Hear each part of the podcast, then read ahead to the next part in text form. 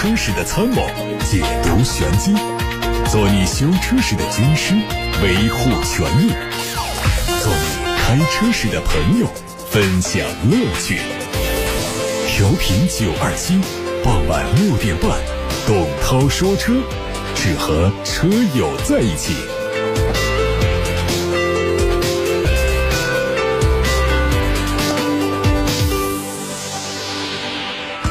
各位晚上好，我是董涛。十八点三十分到十九点三十分，各位可以通过调频九二七电波以及蜻蜓、喜马拉雅等平台听到董涛说车，并且在节目里回答大家的选车用车提问，包括接受大家的汽车消费维权投诉。直播室的热线是零二七八六八六六六六六，另外一个网络平台是董涛说车的微信公众号，可以图文留言参与。先看今天的汽车新闻，头条关于特斯拉。特斯拉取消拼多多团购消费者订单事件又有新的进展。有媒体从拼多多方面获得消息，八月十六号，有一位上海的拼多多团购车主已经提车，并且办理了保险。就在上海车主提车的前一天晚上，特斯拉明确表示拒绝向武汉的团购车主交付 Model 3，并且取消了这名车主的订单。对于拒绝交付的理由，特斯拉相关人员的说法是，车主涉嫌违反特斯拉禁止转卖的规定。依据合同违约条款，单方面取消了这个订单。网友认为特斯拉在搞双标，区别对待消费者。多位消费维权专家和法律人士表示，特斯拉条款中并没有禁止消费者购车时找第三方代付，车主的行为并不违反禁止转卖条款。特斯拉单方面拒绝交付属于违约。而对于眼下有的团购消费者顺利提车，有的消费者却被取消订单的情况，法律人士认为特斯拉应该对消费者一视同仁。海外媒体获得了宝马 iNEX 车型的动力信息，可能会推低、中、高三种动力，最大马力在三百零八匹到六百一十匹之间，预计会在明年七月份开始量产。有传言称命名将会为 iX。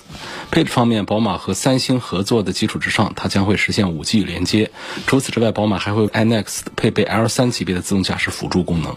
根据此前的报道，新车会用上全新的第五代的 eDrive 电力驱动技术。提供九十千瓦时和一百二十千瓦时两种规格的电池，最大续航里程达到六百公里，并且全系标配四驱。网上传出了一组奥迪 Q5 Sportback 车型的路试照片，计划年内正式发布，年底或者明年上市开售。外观和普通的 Q5 采用相同的大嘴式的格栅，车尾是溜背的造型，同时为了保障车尾的整体感，车尾好像是采用了隐藏式的排气。动力方面用的是 2.0T 的涡轮增压发动机，高性能 S 版本用的是 3.0T。路虎的中期改款发现被海外媒体曝光了谍照，它预计在年内就会亮相，并且在年底就会上市。外观方面将会对量产车做一些细节调整，前后杠会得到优化。内饰方面换上了全新的大尺寸的嵌入式的中控屏，并且把一部分物理按键升级为触控按键，动力是传统的 2.0T 和 3.0T 之外，还会用48伏的轻混或者是插电式混合动力系统。雷克萨斯目前已经在美国和欧洲市场注册了新的 RZ450E 车型的商标。海外媒体透露，新车将会基于此前发布的概念车所打造，并且采用全新的溜背轿跑 SUV 设计风格。未来的同级对手是宝马的 iX3。奔驰的 EQC 和奥迪 e 创，它会采用纯电驱动形式，搭配四台电动机，最大输出功率有四百千瓦。国家商标局传出消息，一汽丰田分别注册了两个商标，各自的音译名称叫威尔纳和威尔路。从命名上来看，这些新商标都会和一汽丰田引进的旗舰 MPV 威尔法非常相似，未来可能就是全新 MPV 的名称。一汽丰田的一家供应商曾经表示，一汽丰田的第一款 MPV 车型的代号是零一 D，预计这一次注册的全新 MPV 商标大概率就是这个车。根据丰田产品的布局来看，最有可能导进的就是在五月份发布的全新塞纳，因此猜测威尔纳或者是威尔路就会是全新塞纳的姊妹版，刚好也符合丰田在中国实行的双车战略。外面说，沃尔沃正全面转向电动化未来，全力开发电动化的汽车。此前，沃尔沃提出，到2025年时，纯电动汽车的销量占到它全球总销量的一半以上，另一半都是混动。作为这项计划的一部分，未来沃尔沃在全球范围推出的每一款新车都会配备电动版本。二零二一款逍客正式上市，它有一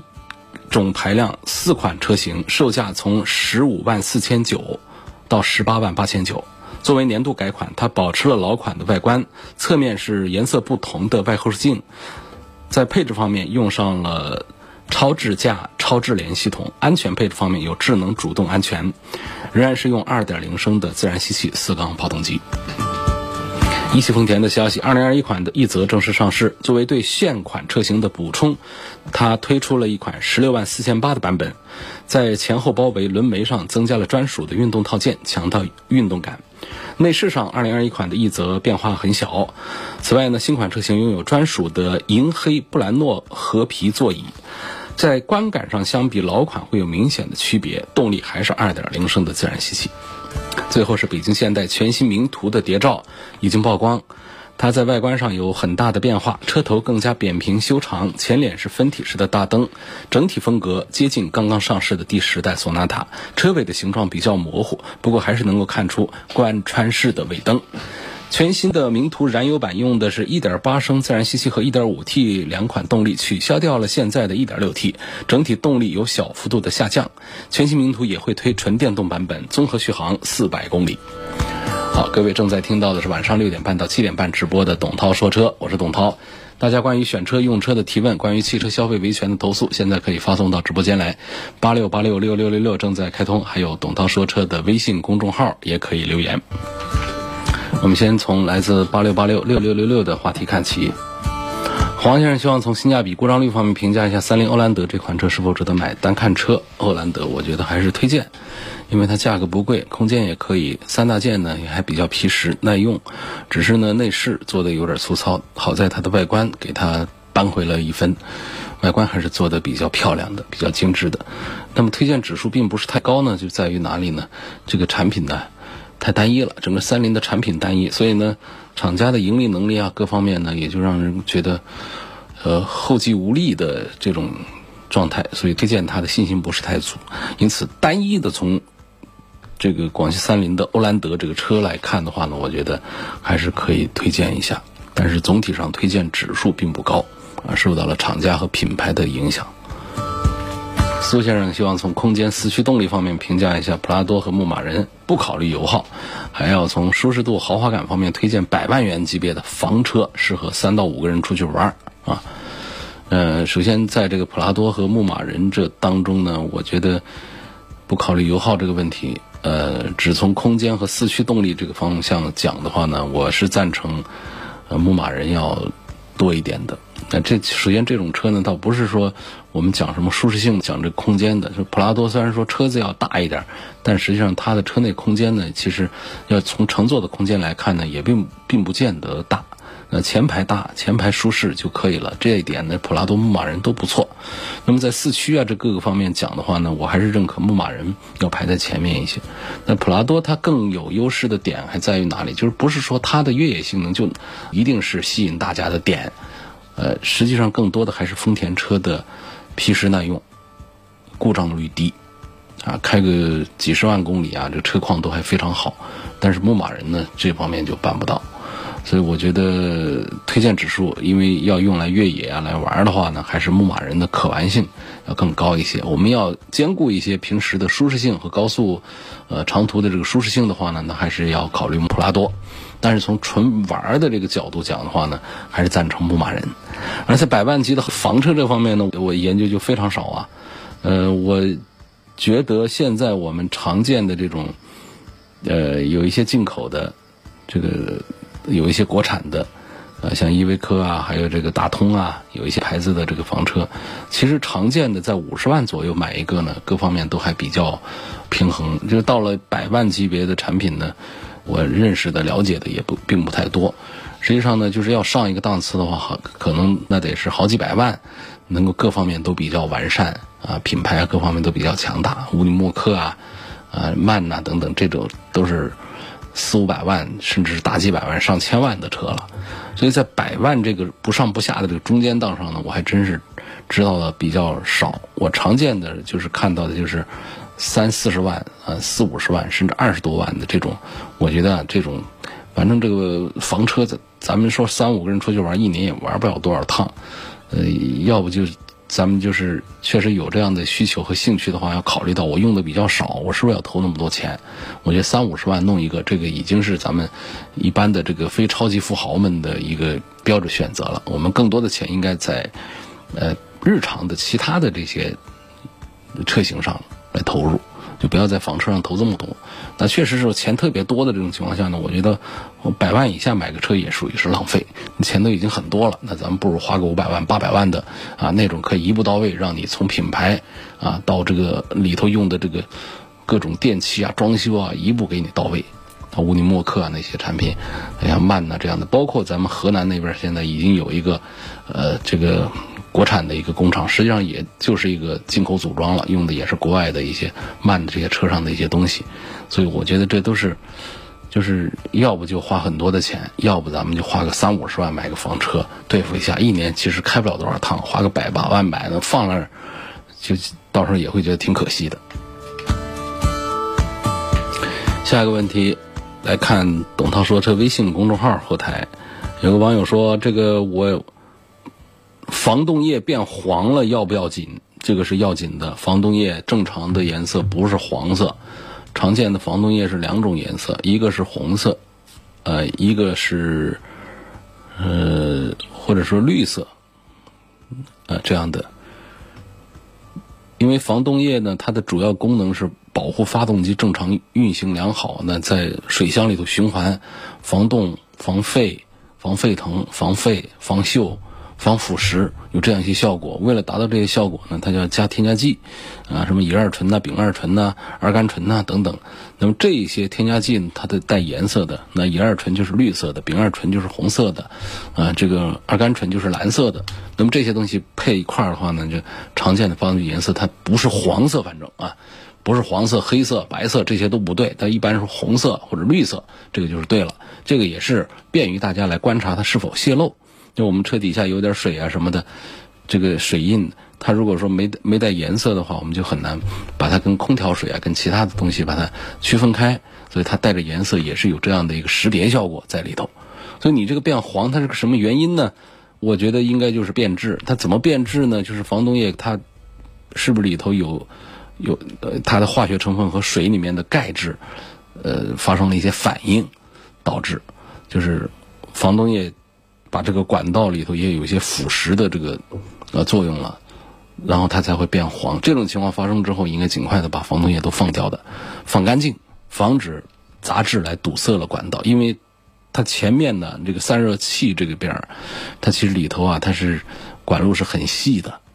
啊堵了的话就挺麻烦。那么清理了水箱之后，再加注含有抗锈、抗腐、防锈、抗腐成分的防冻液，就可以解决这个问题。呃，什么时候换一次呢？普通的家用车呢，推荐大家也就是两三年，啊五六万公里就要考虑啊，把自己的防冻液换一次了。用车强度大的话呢，恐怕还要再提前换。所以防冻液一定不是一个一成不变的、不必换的一个东西，它是一个容易自己变质的。你没把它怎么样，它就是自己放那儿，时间长了就变质了、变颜色了啊，变黄了等等这样的一种情况。呃，下一个问题说，我的车是奔驰的 GLC 二六零，之前一直是加九十八号汽油，现在想换九十五号油，换之前有什么注意事项？没什么注意事项，直接去换。呃，我们这种换油啊，这种事儿是很常见的，这个不用，这可能最早呢，咱们这个呃用上这个乙醇汽油的地区呢，会通知大家一定要做一次油箱清洗，那次是非常有必要的，因为以前用的是这个。非乙醇汽油呢，它在管路当中是一个正常的一个使用的状态。那么换上乙醇汽油之后呢，它里头的有一些东西啊会被这个乙醇呢清洗、清刷下来。那么这样对于我们管路呢，它是呃有阻碍的作用的。因此呢，那一次需要对它进行一次清洗，把里头的那种。呃，容易被腐蚀、容易呃容易脱落的一些东西，就把它给搞干净，然后呢，再上乙醇汽油之后呢，它就防止了这个腐蚀管路的问题。那么换完之后，尤其这些年呢，就是咱们的厂家出产车的话，基本上也就是按照这个乙醇汽油的标准在生产管路啊，这个已经就不再是个问题了。那么你在九十八号、九十五号、九十二这当中做的切换的话，它根本就不影响我们管路里面的任何东西。那么从性能这个角度，这个影响也非常小。我们讲，其实他们的基础油都是一个标准，那只是添加了不同的添加剂啊，辛烷值出现了变化。它的抗爆性能数字越大的抗爆性能越好而已，这根据我们发动机的压缩比来，就跟我们的身材有的高矮胖瘦嗯不同的衣服一样，但实际上卖的价格，按道理说呢，就是区别不应该不应该特别的大，它的添加剂带来的一些东西，所以它本身在性能上和品质上，它不会出现一个哎九十八号汽油它就是炼油啊，九十二号那就肯定就粗糙一些，不是的。实际上都是一个基础油，加了不同的添加剂，添加剂贵，所以九十八号它就卖的比九十二号要贵一些。至于说我们九十二号没用完，我们去加了九十八号，那么低标号的油可能会拉低高标号油的辛烷值，但是呢，因为你毕竟是高标号油加的多一些，所以这个拉低的幅度我们是可以忽略的，这是不重要的啊。所以换油这个事儿不要紧啊。啊，还有朋友也是。问到了机油方面的事儿，说机油能不能混加、混合加？机油也是可以，啊，也不是说提倡大家混合加吧，就告诉你混合加其实没毛病，没问题。那这个有一些测试啊，不管是离心测试啊，还是震荡测试啊，就把不同的呃不同标号、不同品牌的机油放到一块儿来做混合，经过测试之后发现没有出现分层或者说混浊。结晶啊，等等各种的这种变化，它们很完美的相融了，而且呢，这机油里面呢，主体的油呢也都是一样的，主要就是各种功能添加剂的这个使用的问题了。所以不提倡大家混合加机油，但是告诉大家，你就是混合了，其实问题也不是那么的大。就我们加错了标号，说这个车就该加五 W 四零的，哎呀，我加成了零 W 四零，这行不行啊？没问题，一样用。那么我这五 W 四零和零 W 四零我搁一块儿加进去了，其实也就没有后果。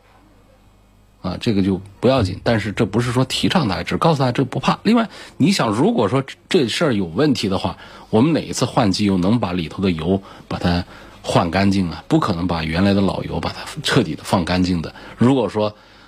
不同型号机油、不同品牌机油不能混合加的话，那么我们这一次新老机油的混合是不是就冒着风险了呢？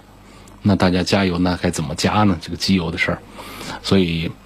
不用太担心这个事儿。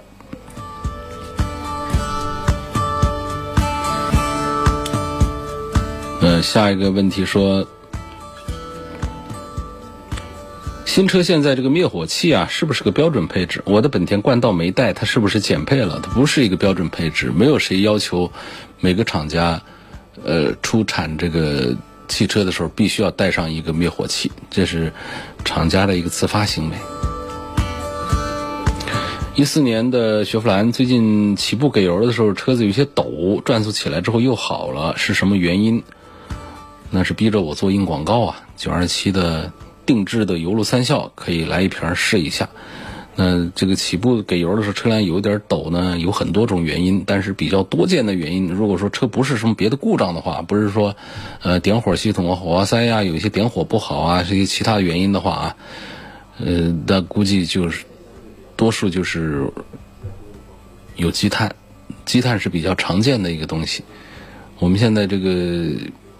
这个油品里面的胶质啊，这种东西啊，在燃烧不完全的时候，它都容易在发动机这个进排气口这个附近的话，生成这个积碳。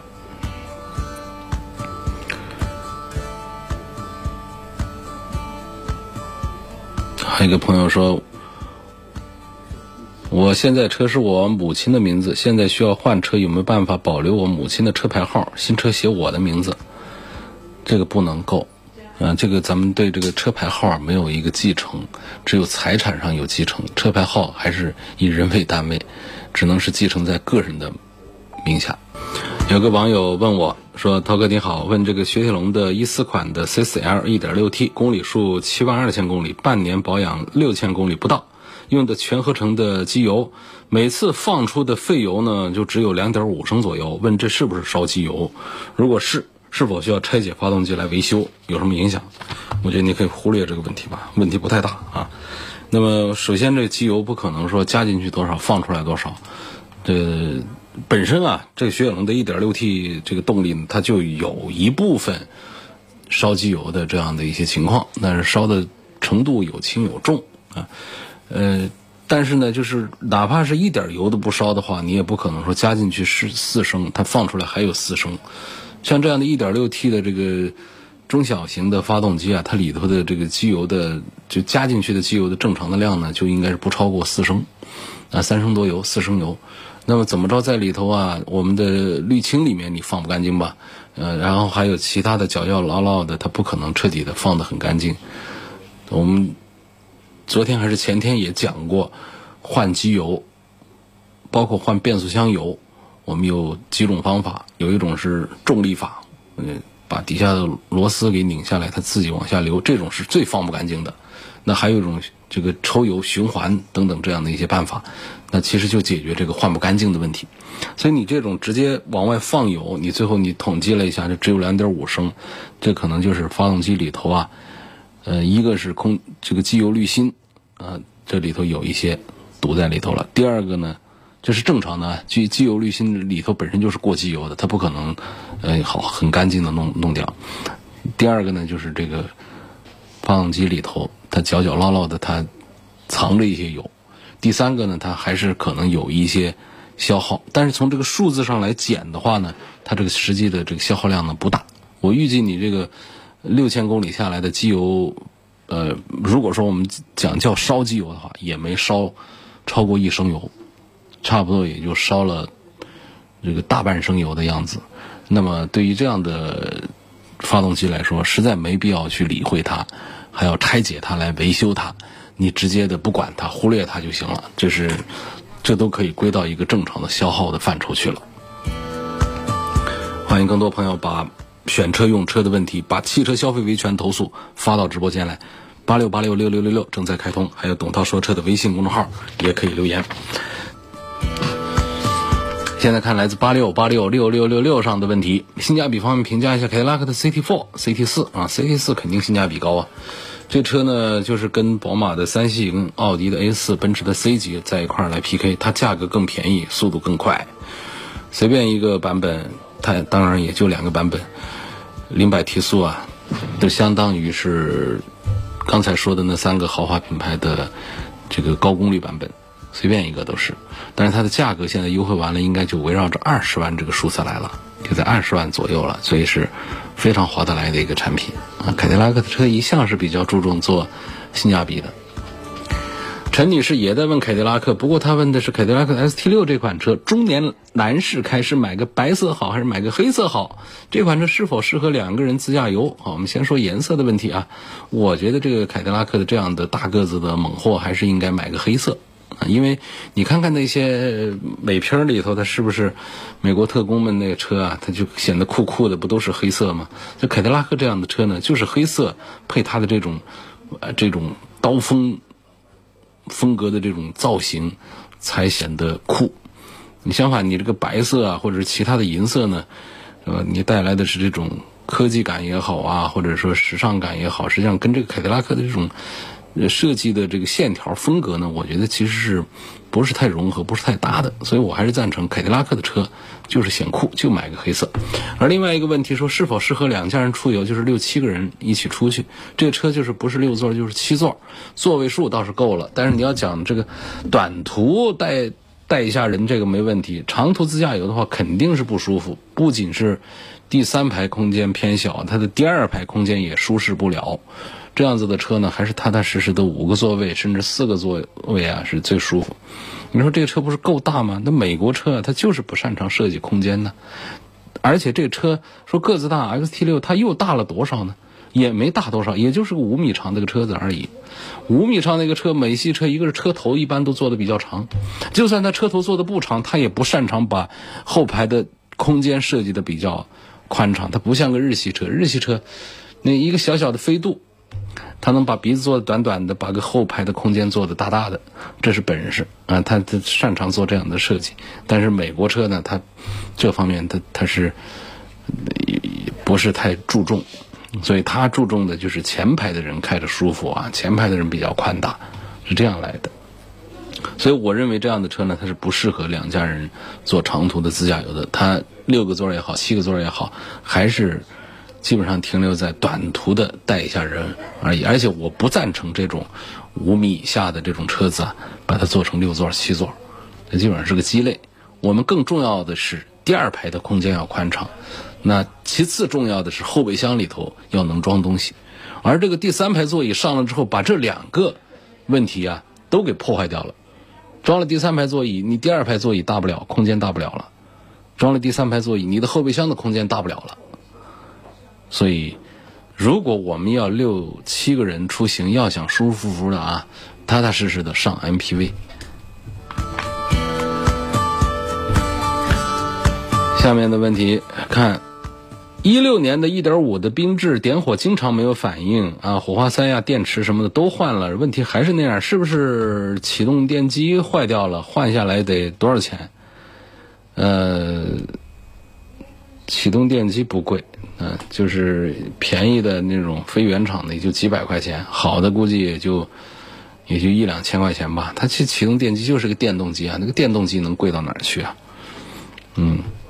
这个一六年的保质期也过了，就得自己换了。这个大概率的可能就是启动电机啊，启动机坏了。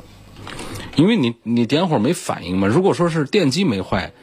发动机出了问题，不管是点火系啊，还是气啊，还是油啊这方面出了问题，它必须得是能听见启动电机的呜呜的声音，然后响不了。而且呢，觉得虽然是呜呜的声音呢响不了，但是感觉这个启动电机是挺有劲儿的。那么这个我们判断它就是发动机坏掉了，但你现在如果说拧钥匙，它完全是就没什么，时不时的，你这讲的不是一一直都这样，就是有时候是这样，有时候不这样的话，那我估计啊，它不一定是启动电机，一定是电机本身得换了，很可能是启动电机的接触电电源的接触部分不太好，所以它是时有时无嘛，偶发的故障。所以但是从这个故障上来看呢，就应该跟发动机没什么关系，还是属于启动电机的这个范畴的问题啊。下面问奔驰 E 三百最低配跟奥迪 A 六四五两驱版本这两款车的后期费用和产品质量对比怎样？感觉奔驰 E 级在网上它口碑不好，那说北京奔驰的做工差呀、减配这小毛病多，这些可信吗？还得分车型，嗯，基本上呢，确实是有点这方面的问题，就是这两个车放在一起要对比做工啊、用料啊，尤其是我们把它顶起来、把它拆开了来做分析的话，确实是奔驰的 E 级是比不上奥迪的 A 六的。下一个问题问：奥迪 A 三十五万跟高尔夫嘉旅十四万该怎么选？车主男，四十岁，那应该选一个高尔夫的嘉旅十四万，并不是因为高尔夫的嘉旅最值得买，而是因为奥迪 A 三的十五万它降价是有道理的，因为它的干式的双离合变速箱不好。最近家里准备买辆车，嗯，主要是上下班开，在奔驰 C 二六零、宝马三三二零。还有这个三 GT 上面做选择，希望根据性价比、后期费用、保值率、是否拉风等方面考虑一下。你要拉风的话，那肯定是三系 GT 要更加拉风。那这种造型的，它本身就是为拉风而生，它不是为性价比考虑的，所以它的配置、动力都不高，但是价格比较高，所以它这个车子就是一个拉风优先的。如果说是讲性价比优先的话，那还是宝马的三二零啊、三二五这些性价比是优先。如果说还有。另外一个选项，我需要这个车颜值一定是漂亮的话，那恐怕还是奔驰的 C 二六零颜值更好。讲这个后期的费用的话呢，奔驰是要比宝马明显贵一些的，所以要讲后期费用低的话，呃，包括保值率高的话，那恐怕还是宝马的三系。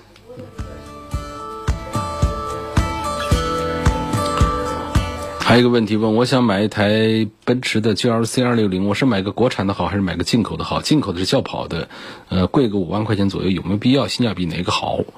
嗯，贵有贵的道理，它进口车它在用料做工方面，它还是比国产的这个奔驰啊是要好一些的。呃，但是呢，从这个保值方面讲呢，这个轿跑的它不保值，轿跑的没有普通版本的好卖，因为大家都不是呃不是太接受那个咱们的这个轿跑的这种造型，所以呢，它还是提供给那些比较注重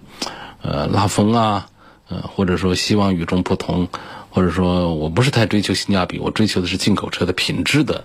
网友们来准备的一个进口版本的二六零，所以呢不存在说谁的性价比就比谁高一些，它贵五万不一定就低了性价比。今天就到这儿，感谢大家收听和参与晚上六点半到七点半钟直播的董涛说车，更多的选车用车提问呢，大家可以通过董涛说车的全媒体平台来找我。